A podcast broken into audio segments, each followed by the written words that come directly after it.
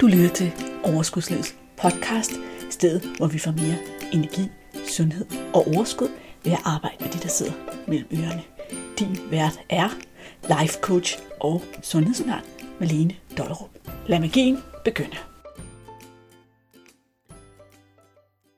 Okay, inden vi skruer 110% op for magien i den her podcast, så vil jeg henlede din opmærksomhed på, at det her altså er episode 26. Hurray! Det betyder, at Overskudslivets podcast har eksisteret i et halvt år. Det er selvfølgelig længe vidst at skulle fejres, og derfor har jeg valgt lige netop den her episode interviewet med Sofia Manning som en fejring af dagen for Overskudslivets podcast. Sofia Manning har et hus i Andalusien, hvor hun sidder nede, mens vi laver interviewet. Det betyder også, at hendes lydkvalitet ikke altid er super perfekt. Jeg har prøvet at reparere den så godt jeg kunne, og du kan så til gengæld nyde, at du faktisk en gang imellem kan høre noget hyggelig fuglesang i baggrunden. Så skal vi komme i gang med fejringen af Overskudslivets podcast halvårsdag. Yay! Velkommen til Overskudslivets podcast. I dag har vi en ganske særlig gæst, og jeg har glædet mig rigtig meget til at præsentere jer for hende. Jeg er faktisk meget beæret over at have dagens gæst i studiet. Sofia Manning er, vil jeg sige, Danmarks coach dronning. Hun er uddannet og har arbejdet hos Tony Robbins, og hun introducerede faktisk Danmark for coaching i sin tid, og har grundlagt den bedste coachuddannelse i Danmark, siger jeg. Jeg har været på den coachuddannelse, gennemført den coachuddannelse, og jeg elskede hvert eneste minut af den uddannelse. Jeg fik de fantastiske redskaber, og den var skruet så godt sammen.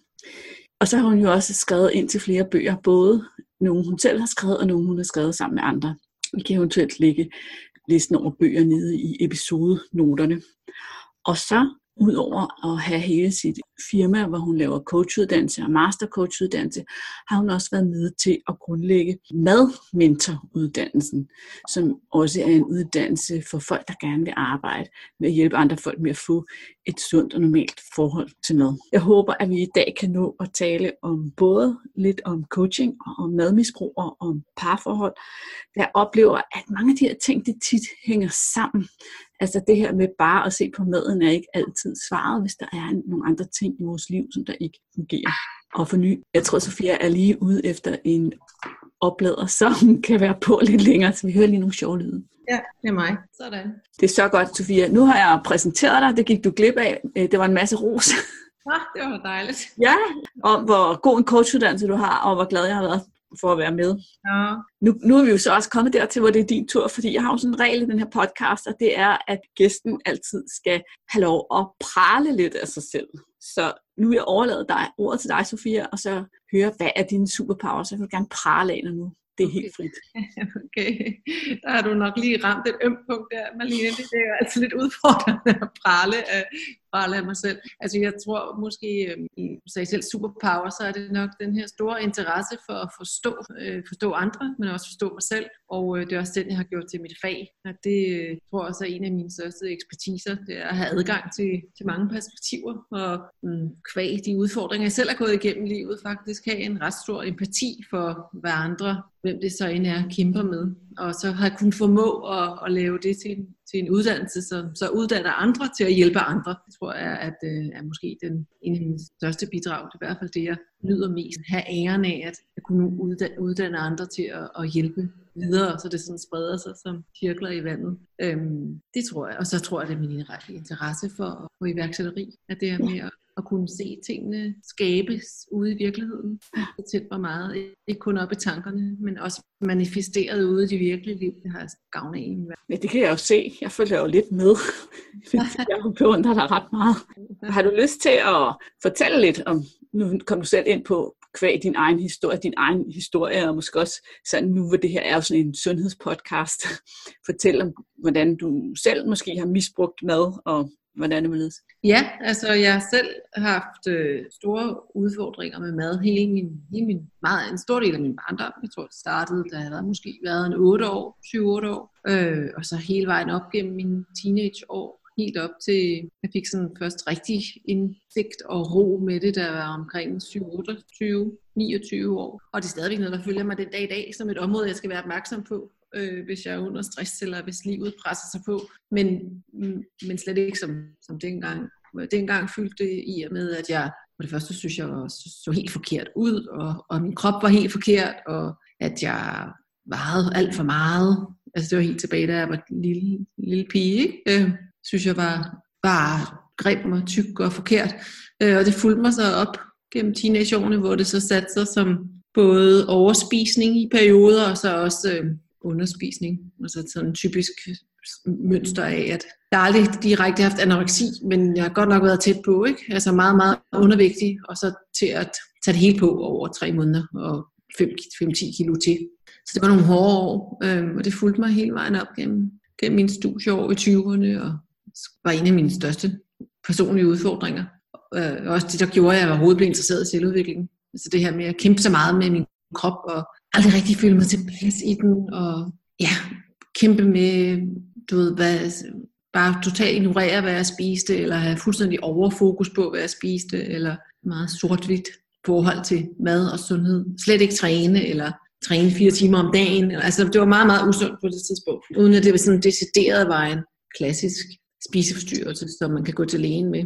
Øh, det var det ikke. Det er noget, jeg tror, mange kvinder kan spejle sig i. Ikke? Det her med, at det den ene grøft, den anden grøft, den ene grøft, den anden grøft hele tiden. Jo, det har i hvert fald mødt rigtig mange, øh, som, som, som netop også siger det der med, Nå, men det er jo hverken, altså næsten kan have, skamme sig lidt over, det ikke er, så hvad skal man sige, altså du ved, det er hverken anoreksi, det er heller ikke bulimi, det er heller ikke, altså hvad er det, ikke? Ikke rigtig kunne få nogen reel hjælp, fordi det er jo ikke sådan en direkte en diagnose, det er bare en meget voldsom kamp med maden og sundheden og, og sig selv. Men du kan ikke gå op til lægen og sige, hey, jeg har det altså sådan her, og jeg gør det her, og så kan lægen sige, så, så er det nok bulimi, eller altså, ja, så er det nok anoreksi. Så den her sådan, isolation, som jeg tror, som jeg selv oplevede, den har jeg også stødt på efterfølgende hos rigtig mange kvinder, at de har oplevet så meget alene med det, fordi, åh, skamme sig, hvorfor kan man ikke bare tabe sig, det står jo i bladene, det er så let, og der er jo nogen, der siger, at man bare skal lukke munden og lidt røven, og hvorfor kan jeg ikke det? altså, du ved, altså den her skam, ja. den kæmpede jeg meget med. Ja, og så vi to jo nok godt blive enige om, at lægen jo bare burde sige til dem, at de skulle gå til en coach eller en madmentor eller sådan noget, ikke? Jo, jo. Sofia, det lyder ligesom om, at du har et meget sundere forhold til, til mad af dig selv nu. Så, så det er jo også meget oplagt spørgsmål, så at stille dig nu. Hvad er sundhed for dig, der hvor du er i livet nu? Ja, Altså sundhed for mig nu er meget at, øh, at turde være med, med mine følelser, og turde være med, med hvad end der kommer op. Øh, hvor mad før var den måde, jeg holdt mig selv væk fra mig selv ved at spise, øh, overspise og spise ting, som jeg vidste var, fik mig til at bare få det endnu dårligere. Så nu er det mere blevet sådan en, en måde at komme tættere på mig selv.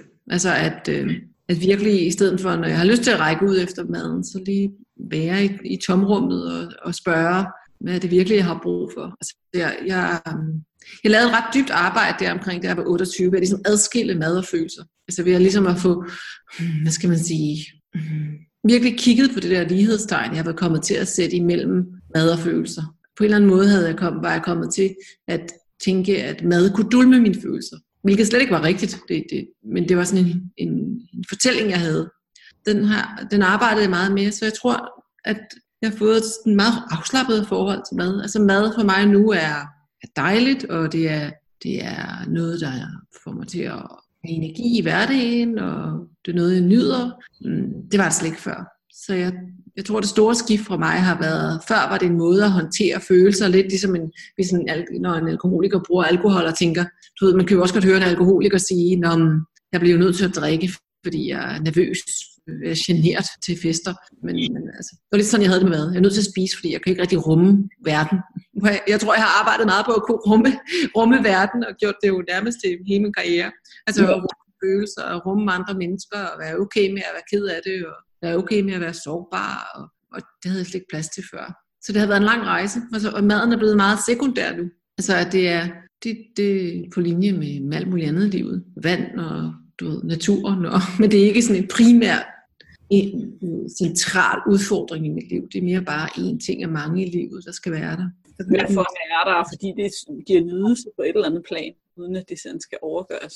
Ja, mm. ja. og så også som, et, også som et, skal man sige, en, en, en lejlighed til at kigge på mig selv.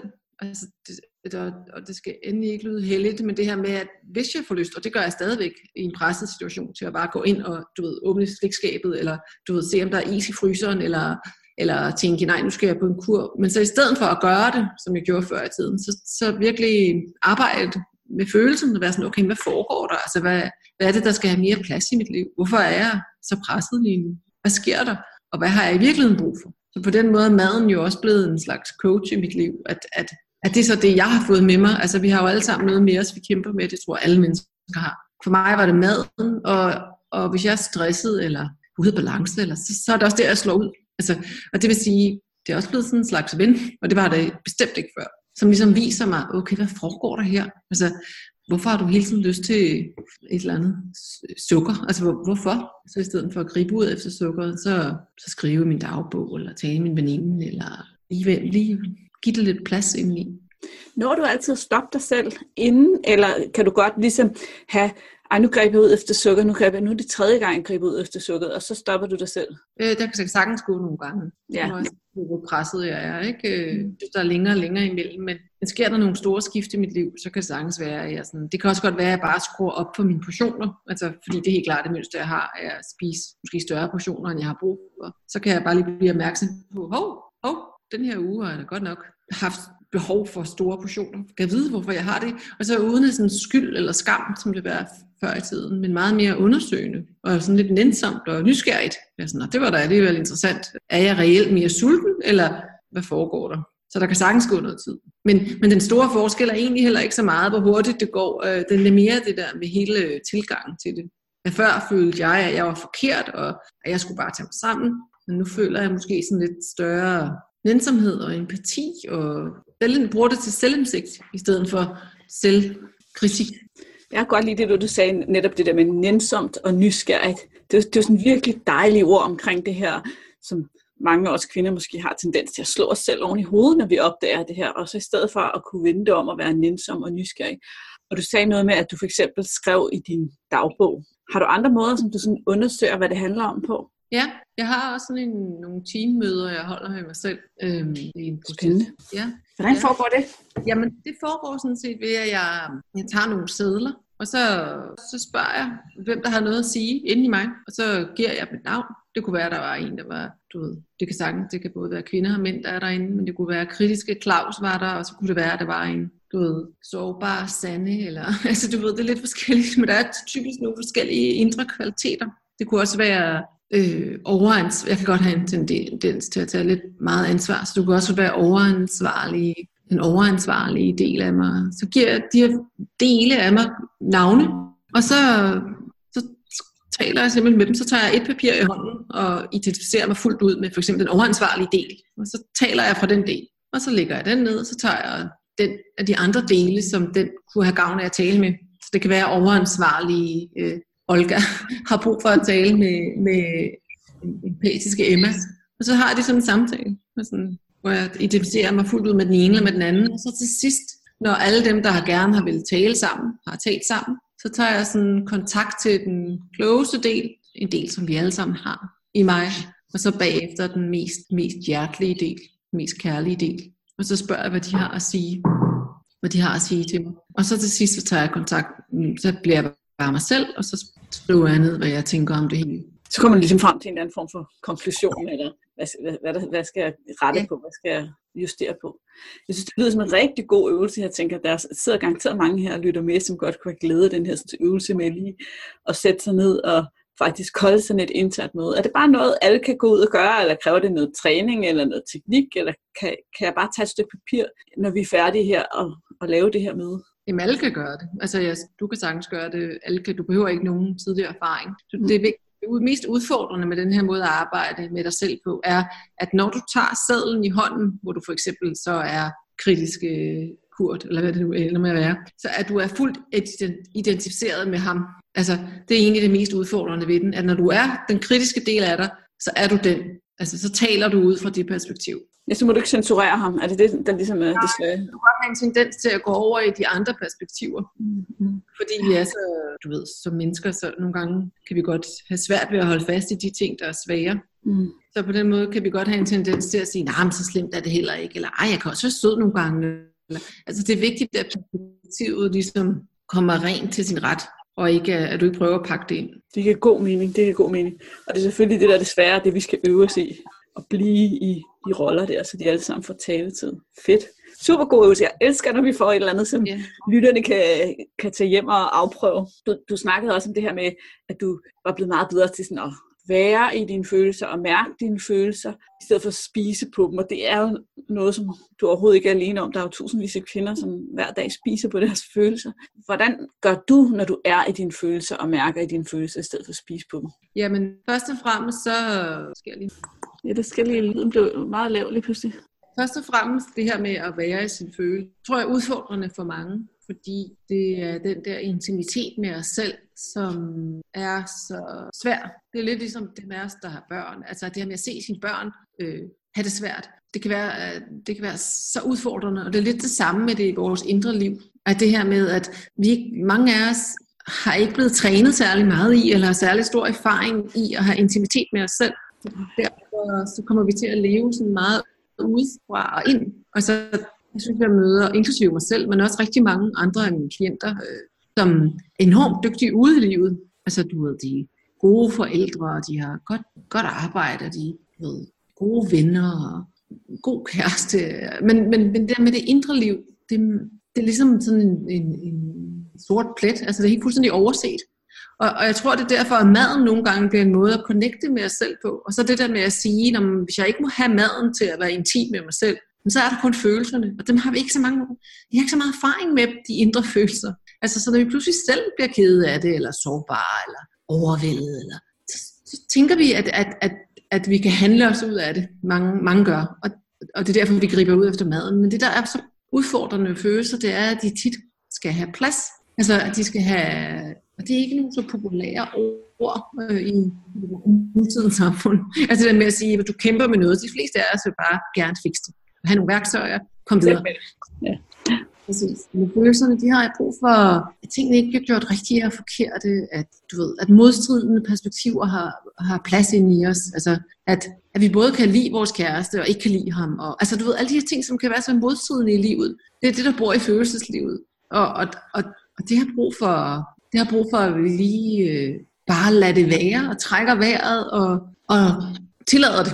Ja, så vi skal give plads til vores følelser, og vi skal tillade dem. Ja, Ja. det lyder så nemt, ikke? Det lyder så nemt, at det er så svært. Det er virkelig svært. Ja. Det er faktisk ret interessant, fordi det er jo faktisk noget af det allermest simple, og det allermest tætte. Altså, fordi det, ja, vi jo egentlig taler om, er at ikke gøre noget. øh, og det kan være så udfordrende for mange, især mange kvinder, jeg møder. Og så det med, når jeg siger, prøv bare at lade det være, og de kigger på mig, og man kan, jeg kan se, de nikker, og jeg kan se, at de, det synes de slet ikke er nogen god idé. Altså, fordi, går fordi ryster på hovedet på en gang. vi, har sådan en tendens til at vil fikse og hjælpe og støtte, og det er også rigtig fint, men lige med følelseslivet, så er nogle gange brug for lige at modnes lidt. Øh, så, så der, når man står foran køleskabet, og er fuldstændig fyldt op af vrede mod sin eks, eller hvad det nu er, eller skolelæreren, eller sig selv, eller ah, man er bare nervøs over noget, man skal i morgen, jamen så i stedet for at række ud, så virkelig prøve at skabe en praksis af at lukke køleskabet igen, de gange man når dertil, øh, er så bevidst, at man kan det, og så bare lade den, mærke den der følelse, så lige være lidt med den, ligesom man ville være med et barn, der var ked af det. Et barn, der er ked af det, det siger man jo heller ikke, du ved. Nu skal du bare tage dig sammen. Nej, det? men, men nogle gange kan vi godt finde på at åbne køleskabet og give dem et eller andet, ikke? Hvilket så egentlig også er en rigtig dårlig vane at give vores børn, kan man sige. Jamen, det er jo meget menneskeligt, men, men ja, det er en dårlig vane, fordi ja. du fratager jo så dit barn og, at være i sine følelser. Men, Mm. så, når det så er sagt, så gør det da også, så gør jeg det også selv. Vi er alle sammen bare mennesker.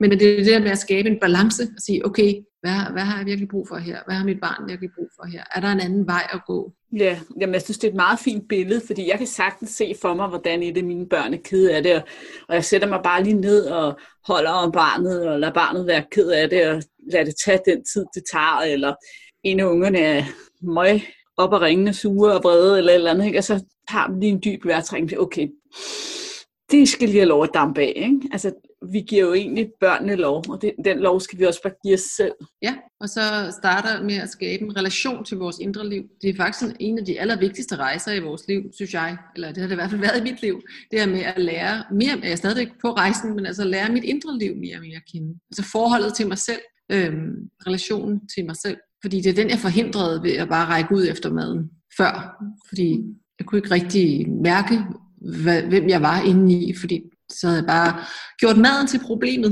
Det er jo det, der sker. Altså, at så ville jeg bare spise et eller andet. Så kunne jeg jo altid have en indre dialog omkring, hvor forkert det var, i stedet for ligesom at virkelig lære mig selv at kende. Så det var, det var en kæmpe fejltagelse i virkeligheden. Og jeg tror, mange gør det, hvis det ikke er med mad, så kan det være med, med alkohol, eller med øh, sociale medier, eller med dra- drama, eller altså vi som holder, nærmest, vi holder faktisk os selv øh, en armslængde fra os selv. Jeg plejer også at sige det her nemlig, ja, ja, det kan være med det kan også være med overshopping, ikke? eller over porno, eller altså over Netflix nærmest, ikke? men bare det der med, vi rækker livet efter det der, der kan få os væk fra os selv hver gang. Ikke? Jo, jo, telefonen. Det ikke være med. Det er bare Ja, ja. telefonen eller den, den gode kop kaffe. Altså det, det, det er meget menneskeligt, men, men det, der ligger bare en kæmpe gave gemt i at være sådan, okay, men hvem gemmer sig derinde? Altså, hvis jeg ikke rækker ud, hvis jeg ikke dulmer mig selv, hvem er jeg så? At bruger du øh, meditation til at, at arbejde med det her? Det lyder sådan så oplagt det her, med, hvis man, vi skal lære os selv at kende ja. og være med os selv, at så vi meditere. Mm. Jeg bruger meget, øh, jeg, jeg bruger meget øh, musik og dans, fordi jeg havde lidt ud, det var lidt udfordrende for mig, de der med stille meditationer. Jeg synes, det, det var svært. Øh, men så derfor så bruger jeg meget dansemit om eftermiddagen, hvor jeg sætter noget musik på, og så bevæger jeg mig bare til musikken. Det kan også være om morgenen. Og det har givet mig rigtig meget. Det gør jeg også inden, tit, inden jeg skal undervise. Eller, altså fordi det er en bevægelse, så bliver min indre dialog lidt mere stille. Det lyder skønt. Hvor længe danser du så? Ja, men nogle gange kan det være en hel time, og jeg tager også tit mine børn med. Det er en skøn måde at meditere på sammen fordi de er jo sådan, øh, altså de 5 og 11, men øh, ja, du ved, det giver noget andet. Hvis man har sådan en ulveteam, øh, og de synes, det er ret sjovt. De synes også, det er lidt fjollet, men de synes også, det er sjovt. så det, Hvor står det, at danser løser sig på et eller andet tidspunkt? Okay. Ja, ja. Nej, det synes, det, synes det er meget skægt, ikke? hvis de humør til det. Man kan sætte sådan noget, ja, jeg har sådan nogle forskellige playlister. Men hvis, hvis lytterne gerne vil kopiere dig, så forstår jeg det så rigtigt, at nogle gange er det en time, men nogle gange er det bare 5 eller 10 minutter eller et eller andet. Ja, det kan bare være én sang. Mm. Jeg gør det næsten altid, inden jeg skal undervise, for at få rystet min struktur ud af form, så jeg ikke har hele dagen med mig, eller hele morgenen, hvis der har været en, altså som det jo tit er i børnefamilier, en, skal man sige, det kan være meget, det en typisk børnefamiliemorgen, så kan det bare være meget rart at lige, du ved, ah, bevæge, inden jeg skal ind og yde værdi til en masse mennesker og tale om, om coaching. Så det kan være fem minutter. Jeg bruger sådan en trommesang, der hedder, den er faktisk rigtig god, der, den hedder Drum Sex. Så kan vi finde den på, ja, på Spotify. Yes, det, du, tak for det, fordi så, jeg kan også lige skrive det i episodenoterne, hvis øh, folk de sidder ja. i bilen eller eller andet og lytter til podcasten, så når de kommer hjem, så kan de lige... Jeg skal i hvert fald finde den. Drum Sex, hvad det du sagde? Ja, Drum ja, Sex. Det skal jeg prøve. Hele album, men jeg bruger... Ja, de, der var en god, men hele albumet er godt. Fordi jeg tror, jeg har det meget lidt ligesom dig med det her meditation. Jeg bliver ved med at få at vide, at det er så godt, og det er så sundt, og vi skal få så meget ud af det. Jeg har meget svært ved at tage mig sammen til bare at sidde stille. Altså. Jamen faktisk er der også en god grund til det, fandt jeg ud af for nogle år siden, da jeg dykkede ned i det her med at være feminin og maskulin. Altså at, at klassisk traditionel meditation er jo faktisk meget maskulin. Ja. Altså, fordi, altså, den er maskulin, og det er der jo ikke noget forkert i, men den er meget maskulint orienteret. Den handler om at sidde stille og tømme sind. Og det er jo mm. egentlig også opfundet af, af, af mænd ofte, altså munke i gamle ordener og så videre. Ikke? Så, altså, hvor, hvor at, at kvinder, altså det er ikke kvinder, det er feminine, tit øh, faktisk mediterer bedst, når de bevæger sig. Altså fordi det er ikke nødvendigvis målet for en kvinde at tømme sit sind, eller for det feminine i hvert fald, men det er en helt anden historie. Altså så, så det der med at blive, altså kvinder vil meget hellere, det feminine vil meget hellere fyldes op, altså, sådan set. Så du ved, så det der med at danse, det, det giver faktisk kvinder ofte feminine større ro. Hvor det der med at sidde stille og forestille sig, at at man tømmer sit sind. Det er faktisk en mere maskulin disciplin. Hvilket der også er en tid til i en kvindes liv, men, men det er bare ofte ret udfordrende for mange kvinder, fordi det er ikke så naturligt. Altså hvis du tænker på mange maskulin orienterede mennesker, de går jo også, de går for eksempel ud i deres garage, eller op på, ud i deres værksted, altså for ligesom at isolere sig og være alene, og altså, ser noget sport, eller det var tømsten, hvor, hvor, hvor meget feminint orienterede mennesker, de vil jo hellere tale med nogen om det, eller spise noget mad, eller altså, mærke livet. Så, så jeg tror faktisk også, der er en god grund til, til det, at, at mange feminint orienterede mennesker bliver enormt frustreret af den der stillesiddende meditation. Ej, hvor er det spændende. Det har jeg simpelthen aldrig hørt før. Det var virkelig godt at få at vide. Du har tænkt på meget, altså det feminine, og igen, det kan sagtens også være en mand, men, men hvis du orienterer dig mod det feminine, så, altså, hvad vil du så helst? Vil du helst, vil du helst, du ved, sidde og kigge ud på en å, øh, helt og stille ude i en, nogle bjerge, altså måske ganske kort, men de fleste feminorienterede væsener vil hellere sige, nej, så vil jeg mødes med nogle veninder og sidde blødt og spise noget chokolade og tale om mine udfordringer. så det, det tror jeg ikke, det maskuline vil sige. Så det, som, så det maskuline har jo opfundet en praksis, der hjælper til dem. Altså, men, jeg, men jeg tror ikke, den, ikke, den er ikke så god altså, til, til det feminine. Så det, så det giver også mere mening. Jeg, jeg tænkte allerede bare, da du sagde, vil du så helst sidde og se på en år, eller hvad var det, noget med noget natur? Så tænkte jeg, ej, kan jeg så ikke få lov at gå? jeg kan få lov at gå og kigge på den, så jeg kan bevæge mig samtidig. Ja. Samtidig. Ja.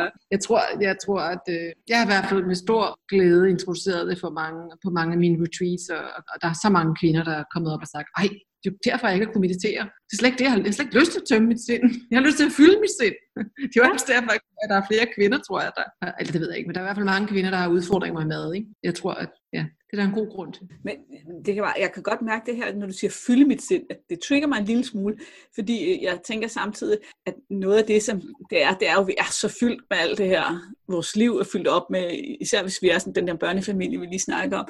Og så skal vi huske at gå til det der møde, og så skal vi have vasket den der, fordi ham der, han skal have den der med til fodbold, og bla bla bla bla bla bla. Så når, når du siger fylde, så er det måske fylde det op med noget positivt i stedet for noget praktisk. Er det det? Ja, men det er faktisk fyldt op med nydelse. Mm. Altså, der er jo det der øh, hormon, som hedder oxytocin, som kvinder har stor gavn af. Og det, det, det producerer du, når du nyder ting. Så hvis du sidder ned og mediterer, så, så producerer du, og har modstand på det, så producerer du jo ikke oxytocin, så producerer du stresshormon. Hvorimod hvis du danser og nyder det, så producerer du oxytocin. Men, men der er jo en hver praksis for at hvert menneske. Man kan jo også kombinere det lidt, ikke? Jo. Men, men når jeg for eksempel danser, eller, så, så, er, så, så, er min, så har jeg jo ingen tanker, men jeg er i nydelse. Hvor, hvorimod hvis jeg sidder stille, så er jeg ikke i nydelse på samme måde. Perfekt. Så, lytterne, så bare prøv det af, og så kan man lave sin egen praksis, der er lidt blandet. Altså man kan jo, både, man kan jo sagtens inspirere sig af både det feminine og det maskuline, og se, hvad man har brug for. Det var godt, at vi lige kom ind på den snak. Jeg synes, det var rigtig spændende. Sofia, jeg har jo også øh, troet dig lidt med, at jeg ville spørge dig ind til parforhold. Og øh, det har jeg, fordi af to grunde. For det første, fordi jeg oplever, at rigtig mange af de klienter, som, som jeg øh, hjælper i min praksis, som jo kommer og gerne vil have et andet forhold til mad, og måske gerne skabe noget vægttab og sådan noget, at der er jo nogle grundlæggende sådan, utilfredshed eller ting, der ikke fungerer i deres liv, som tit er det, som får dem til også at overspise. Så, så det er jo også nogle af de brækker, vi arbejder med, det her med vores forhold, og det her med, at, hvad, hvordan vi selv kan tage ansvar for, for forholdet. Og så så jeg her for nylig, du har lavet sådan en super god video også, hvor du snakkede om det her med, og, hvordan man ligesom skulle vende sit syn på sin partner. Og det kan vi jo ikke være sikre på, at lytterne har hørt om. Men har du lyst til at tale lidt om parforhold? Skal jeg stille et spørgsmål, eller har du lyst til at tale ud for det, jeg lige har sagt? Hmm, jamen, du må gerne stille et spørgsmål. Jeg kan også godt snakke lidt om det, jeg taler om på, på videoen. Ja, vil du gøre det? Jo, det kan jeg, jo, det kan jeg godt.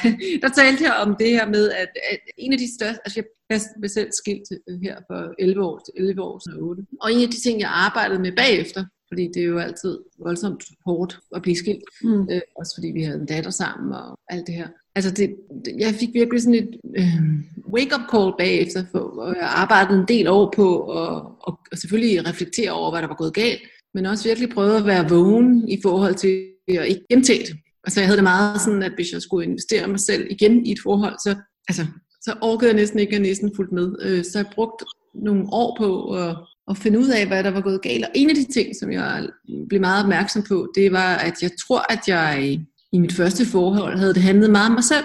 Altså, at, jeg, at det havde handlet meget om, om mine rettigheder og mine behov. Og, altså, det tror jeg også meget klassisk sker, når man får et barn sammen. Og, altså, tror jeg tit, at der kommer sådan en demokrati- demokratiseringsproces i parforholdet. Altså, hvor, hvor man er gået fra at møde hinanden og kemi, og ej, hvor er du spændende. Og så får man et lille barn, og så kommer det til at handle om, okay, altså hvad er lige retfærdigt her? Altså, du ved, jeg, jeg har altså også behov, og du ved, hvordan skal vi lige få det her til at fungere? Øhm, og i den proces, så, så var der netop sket det for mig, som der sker for mange, at alkemi forsvandt ud af forholdet. Fordi det hele kom til at handle om os hver især, vores egne behov, vores egne grænser og vores egne behov. Så jeg brugte virkelig nogle år på efterfølgende at være sådan, om hvorfor, hvorfor overhovedet være i parforhold? Altså, hvad handler det om? Altså, en ting er selvfølgelig, at det handler om at reproducere sig selv, men hvis det ikke er det, hvad handler det så om?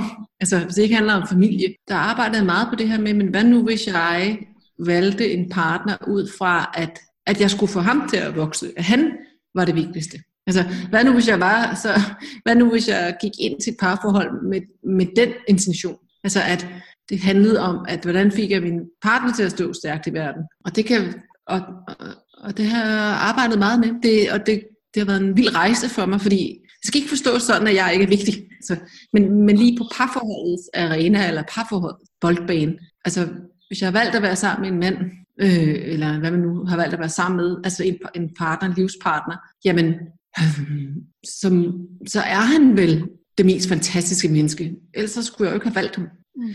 Og det er sådan ud fra den grundforudsætning, var fordi, hvordan hjælper jeg, altså hvordan, hvordan får jeg så det frem i min, i min partner, i stedet for sådan som det havde været hidstils for mig, eller op til da, hvor det havde handlet meget om, at, ja, ja, demokrati, eller sådan, åh oh, nej, jeg, jeg skal altså også have lov til at være den, jeg er, og du ved, hvis du henter om mandagen, så henter jeg om tirsdagen, og, altså du ved, og, og det er jo alt sammen rigtig fint, men det var bare ikke så godt for kemien i vores forhold. Men jeg tror, der er rigtig mange, der kan genkende det her med, så det, så... at det bliver fyldt op af alt det her praktiske, ikke? Og, sådan, ja, og så synes man lige pludselig, at jeg har aldrig fri. Ja. Fordi jeg laver det hele. Og det synes ja. han også, at han gør. Ikke? Altså, det er svært. ren kemi. Ja, så, så, og, og, og der er jo ligesom en tid, en hver ting til sin tid. Så i en børnefamilie er der nogle ting, der skal, logistik, der skal diskuteres. Og det er ligesom en arena af et parforhold. Og, altså, og sådan er det. Men hvis man glemmer de andre områder, altså hvis man så samtidig glemmer at se sin kæreste som det her fantastiske maskuline handdyr, eller hvad de nu lyst til, bare rigtig ærgerligt. Altså, så, så, fordi så forsvinder kemien, og så begynder begge to bare at kede sig, og den ene ser Netflix, og den anden, whatever, går mere ud af, hvad han nu gør. Altså, det er ærgerligt, fordi tænk hvis, man, tænk, hvis det at være i parforhold egentlig handlede om at virkelig bringe det bedste frem i den anden. Altså tænk, hvis din mands opgave var, og, eller din, altså, den, den, man har valgt at dele sit liv med, opgave var at bare få den modsatte til at lyse eller stå stærkt. Altså det, det har været ret vildt skidt for mig. Det er ikke altid nemt, men, men det har været godt for mit parforhold. Altså, det er farligt, ja. Ja, altså det, det har været andet i hvert fald. Og nogle gange, som jeg, nogle gange, som jeg siger, når der er nogen, der spørger, så hvis du altså efter en lang familiefyldt uge, slet ikke kan få øje på noget hos den anden, hvor du bare tænker, hvad, hvad hørte jeg den anden dag på den der podcast, det tror jeg ikke. Altså nogle gange kan det jo være noget med at bare kigge på sin kærestes hånd, eller altså du ved, et eller andet, og så forstørre det, og så virkelig give det noget plads. Fordi alle parforhold dør, hvis de går op i skemaer og indkøb og øh, skolehjemsamtaler. Altså, det, det er der ingen parforhold, der givende kan overleve i. Fordi det er ikke særlig parforholdsvenligt, men det er en del af en familie. Men, men jeg tror, at mange af os glemmer bare at skabe del, plads til den anden del, hvor, hvor man ligesom siger, gud, den her mand eller kvinde, jeg har valgt at tilbringe mit liv sammen med, hvordan kan jeg støtte dem på deres livsrejse? Og det er der bare noget naturligt tiltrækkende i, altså fordi det, så giver det mening på et dybere plan. Vi er ikke kun sammen for at være far og mor, eller for at holde det hele sammen. Vi er også sammen, fordi vi virkelig støtter hinanden i at, at stå stærkt. Ja, det lyder det er en rigtig, rigtig dejlig måde at tænke på det på. Jeg, jeg, jeg sidder lige og helt stille, fordi jeg har sat alt muligt i gang, sådan, hvordan kunne man praktisere det i virkeligheden. Så jeg kunne godt lide, at du både siger den der sådan, lidt større vision, kan man måske sige, for, altså vi kan jo kun lave om på os selv, kan man sige, men på min måde at være i parforholdet, det er jævnligt tænke over, hvordan kan jeg støtte min, nu er jeg gift, ikke? min mand i at blive den bedste version af ham, og hvordan kan jeg støtte ham i at lyse, som du siger, men også en gang imellem, hvis det hele sådan er gået lidt for meget op i praktik og arbejde og opgaver, så lige minde mig selv om, hvad er det nu lige, jeg synes, der er så lækkert ved ham, ikke? Jo, og måske også nogle gange så turde vise det, altså fordi man kan sige, det er virkelig det her med at skabe en bevidst vision for sit, for, for sit parforhold, ikke? Fordi jeg tror meget i Skandinavien og meget i Danmark, der, der er gået meget sådan demokrati i parforholdet, og, ja. og, og det er jo på mange måder rigtig positivt, det er jo da helt klart mere positivt end, end før, hvor, hvor det var, du ved, dame med kød, eller kvinde hjem til kød. Det er slet ikke, der, altså, det er slet ikke det, jeg taler om, altså at kvinden skal være underdanig. Eller, altså, men, men det der demokrati, som på nogen måde har været en positiv ting, det er også bare blevet lidt udfordrende. ting, fordi det er svært at finde sin plads. Altså, så fordi, hvorfor skal man så være sammen som mand og kvinde? Altså, hvis man, hvis man er helt lige. Altså, og der tror jeg bare, det der med at skabe noget bevidst polaritet på dele af en, i, altså på områder af ens parforhold. Altså, det kan være vildt givende. Altså, sige, Nå, men, altså, hvornår er, hvornår er hvis, man, hvis man er kvinde, spørger sig selv, hvornår er jeg egentlig super feminin i mit parforhold? Og hvis man er mand, spørger sig selv, hvornår er jeg egentlig super maskulin? Fordi det er vi jo ikke sammen med vores børn, fordi det vil være utrygt for børnene, så børnene er vi tit ret neutrale. Mm. Altså, de fleste mødre, tror jeg, kan jo godt genkende det der med, at de er jo både mødre og fædre. Og det tror jeg også, at fædrene vil sige. Og det er jo positivt, for det er trygt for børnene, men det er ikke så trygt for parforholdet. For det er ikke så sexet. så, så, du ved, så det er det med at spørge sig selv, hvornår er jeg egentlig det andet? Og hvordan kan vi skabe plads til det? Det kan være en kæmpe gave. Det kan jeg godt genkende. Jeg kan godt genkende fra, da jeg var ung og gik ind i mit øh, ægteskab. Der var jeg sådan meget optaget. Jeg skulle kunne alting selv, og uha, jeg kunne alting og sådan noget. Og så på et tidspunkt, så gik jeg op for mig. Det gjorde egentlig ikke noget godt for mig. Det var, rigtig, det var meget bedre, at jeg engang imellem lænede mig tilbage og sagde, det her, det er min mand rigtig god til. Og jeg engang imellem sagde, det er jeg rigtig god til. Det behøves han altså simpelthen ikke gøre, eller tage sig af, eller være lige så god til. Da jeg mm. slap det, det, det var virkelig positivt for mig og mit forhold i hvert fald. Ja, og så, kan, og så kunne det næste, når, du så er, når man er der som menneske, som jeg tror, jeg tror rigtig mange kan genkende det, du siger der, Marlene, altså, så kan man jo spørge sig selv, så hvad er så, hvad er så næste, altså hvordan kan jeg virkelig se min, hvordan kan jeg virkelig støtte min mand på hans livsrejse, ikke? Det vil så være den nye vision, ikke? Øh, fordi du, det du beskriver, det er jo ret langt ind nede af indsigts. Jeg tror, der er rigtig mange, der ikke altså, hvis du er lige gået ind i et parforhold, eller lige startet en familie, så er du bare ikke der.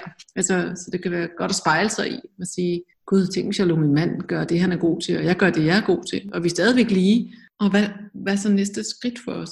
Kan vide, at vi kan folde ud sammen, hvis vi begge to virkelig bare støtter hinanden i at være en gave i verden på vores måde. Kan du give et eksempel på, hvordan du støtter din mand i at være en gave i verden på hans måde?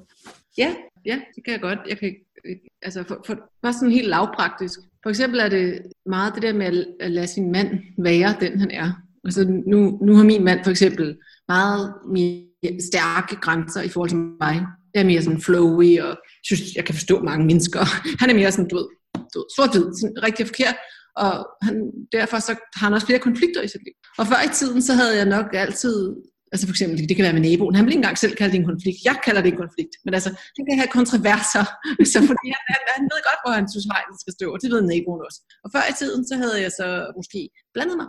Men altså har været sådan, ej, hvor nu hører. Og hvor nu, nu roser jeg ham på den side af Men jeg det, ej, det er meget beundringsværdigt. Altså det er inspirerende, når du står så stærkt.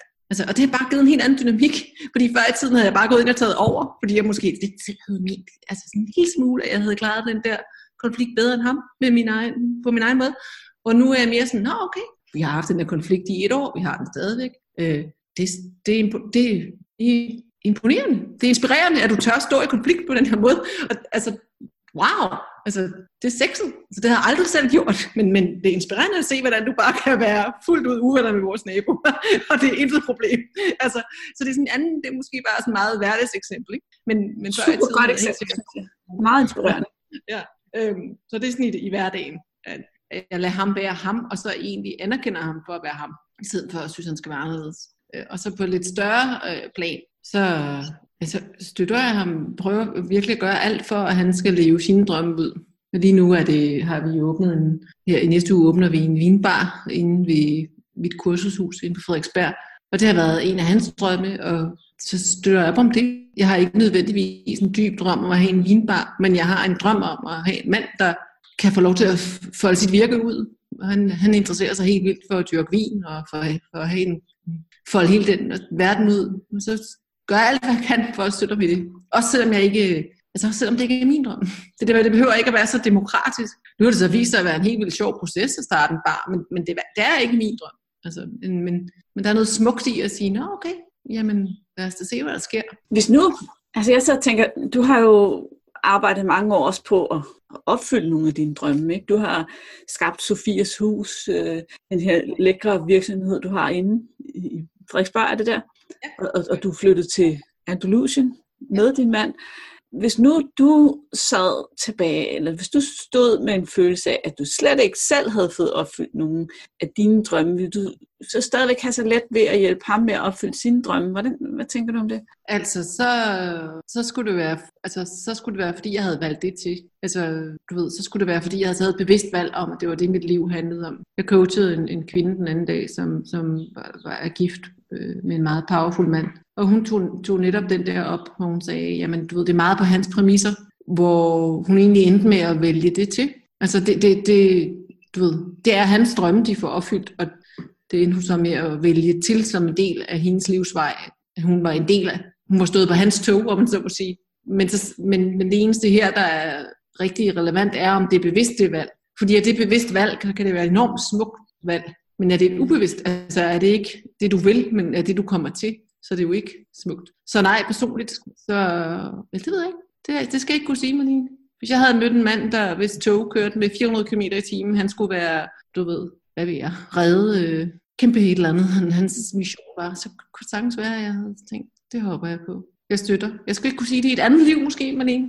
Men, men, men det her er i hvert fald, at det skulle være bevidst valg, at det ikke er bare sådan ubevidst. Og det, det er det, man egentlig skal spørge sig selv om. Har jeg, jeg synes også, det var den rigtige pointe, fordi at, selvfølgelig kan du ikke svare på, om det ville have været anderledes, hvis dine forhold havde været anderledes, men pointen er jo så smuk, det her med, jamen hvis jeg bare har, er blevet bevidst om, at jeg har valgt det her, eller jeg har valgt det her, så jeg ikke står i det der limbo af, jeg gør det her, fordi jeg synes, det er rigtigt, men samtidig er jeg utilfres. Det er jo det, der gør så ondt, ikke? Ja. Jo, så kan man skrive det på sin gravsten. Ikke? Jeg, kunne, jeg kunne have handlet på min drøm, hvis det ikke havde været for min kæreste. Og det er ufedt. Mm. Altså, så det er jo noget med, at ligesom, jeg synes, jeg har set meget, meget smukke eksempler på, på både det ene og det andet. Altså, der er jo masser af forhold, hvor den ene støtter den anden, eller hvad man skal sige. Øh, og det kan både mand og kvinde. Og er det bevidst, så er det faktisk det, der, som du beskriver, enormt smukt. Men er det ubevidst, så er det ikke særlig kønt. Jeg sidder og tænker, jeg havde jo tre ting, jeg ville nå at snakke om, og vi har snakket om mad, og vi har snakket om parforhold, og så synes jeg jo også nu, hvor jeg har startet med at benævne dig Danmarks coach dronning. Det hørte du ikke, fordi du var ude efter oplader til din telefon. Og du sagde også selv lige det her med, at du lige har coachet en kvinde. Vil du ikke fortælle lidt om, hvorfor du altså, har arbejdet så mange år på udbredet coaching og uddannet coaching? Så hvad er det, det kan, som alt muligt andet ikke kan? Altså for mig er coaching jo mit livs, altså det er bare, det, det er mit livs største i hvert fald arbejdsmæssig passion. Og det er det, er det fordi, at det, øh, fordi det handler om at stille spørgsmål, der vækker andre. Og det har bare for mig været en, en kæmpe øjenåbner. Det her med, at du kan fortælle andre nok så meget, og du kan belære andre, og du kan øh, oplyse andre. Men det her med at stille et andet menneske et spørgsmål, som tænder noget ind i dem, det synes jeg er øh, altså, usammenligneligt for mig på min livsrejse har været det, der har gjort den største forskel. Så det er derfor her 20 år senere, at jeg stadigvæk øh, taler om coaching nærmest hver dag og bruger næsten al min arbejdstid på det. Altså fordi det, jeg synes, det er enormt smukt at se, hvordan mennesker går, mennesker og virksomheder i det hele taget, og alle sammen, går dybere med os selv ved at, ved at reflektere over et spørgsmål. Fordi så bliver det meget på, på vores egen præmis. Altså, der er ikke nogen uden for dig, uden for Malene, der ved, hvad hun skal men der er nogen, der kan stille dig nogle gode spørgsmål, altså, som så, hvor din livsrejse så kommer til at vise sig ved hjælp af de spørgsmål. Og det er derfor, jeg altid vender tilbage til coaching. Jeg har haft taget mange afstikker i mange andre psykologiske retninger, som årene er gået øh, og, ud, og uddannet mig inden for alt muligt andet. Men, men jeg synes, coaching i sin reneste form har sådan en dyb respekt for, for alle perspektiver, for alle mennesker, for alle, for alle måder at være på i livet, og alle øh, modenhedsniveauer. Altså, du ved, om du er, ja, hvor end du er på din livsrejse, så, så kan det rigtige spørgsmål rykke helt vildt. Og så synes jeg, at coaching er meget simpel i sin ombygning. Det er simpelt, men det kan gå, få dig langt, og det kan jeg godt lide. Fordi jeg synes ikke, at selvudvikling skal være komplekst og rodet og besværligt. Jeg synes, det skal være simpelt og brugbart. Fantastisk. Så nu et lille sidste spørgsmål, og så skal vi også til at runde af her. Og har du selv en coach, eller coacher du dig selv, eller hvordan arbejder du med det i forhold til dig selv? Jeg har selv en coach. Ja, jeg talte faktisk med en her til morgen, her klokken halv til i morges. Ja, jeg har, ja, jeg taler med en en gang om ugen. Jeg har altid haft Jeg har altid, lige nu, hende jeg har nu, hun, hun hedder Roxana, hende bruger jeg fast.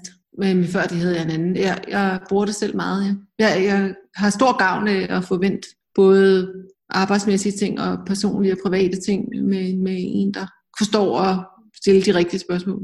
Jeg vil ikke undvære det. Det er rigtig fint at høre. Det er godt. Jeg, jeg tror jo også selv på, at ja, det her med, at vi bliver aldrig færdige med at arbejde med os selv. Og det er også lidt det, der er spændende ved at være menneske, ikke? Jo, jo. Spændende og ud. Nogle gange bare også vildt irriterende. Ikke? jeg troede lige, jeg var ankommet. Og så kommer der en.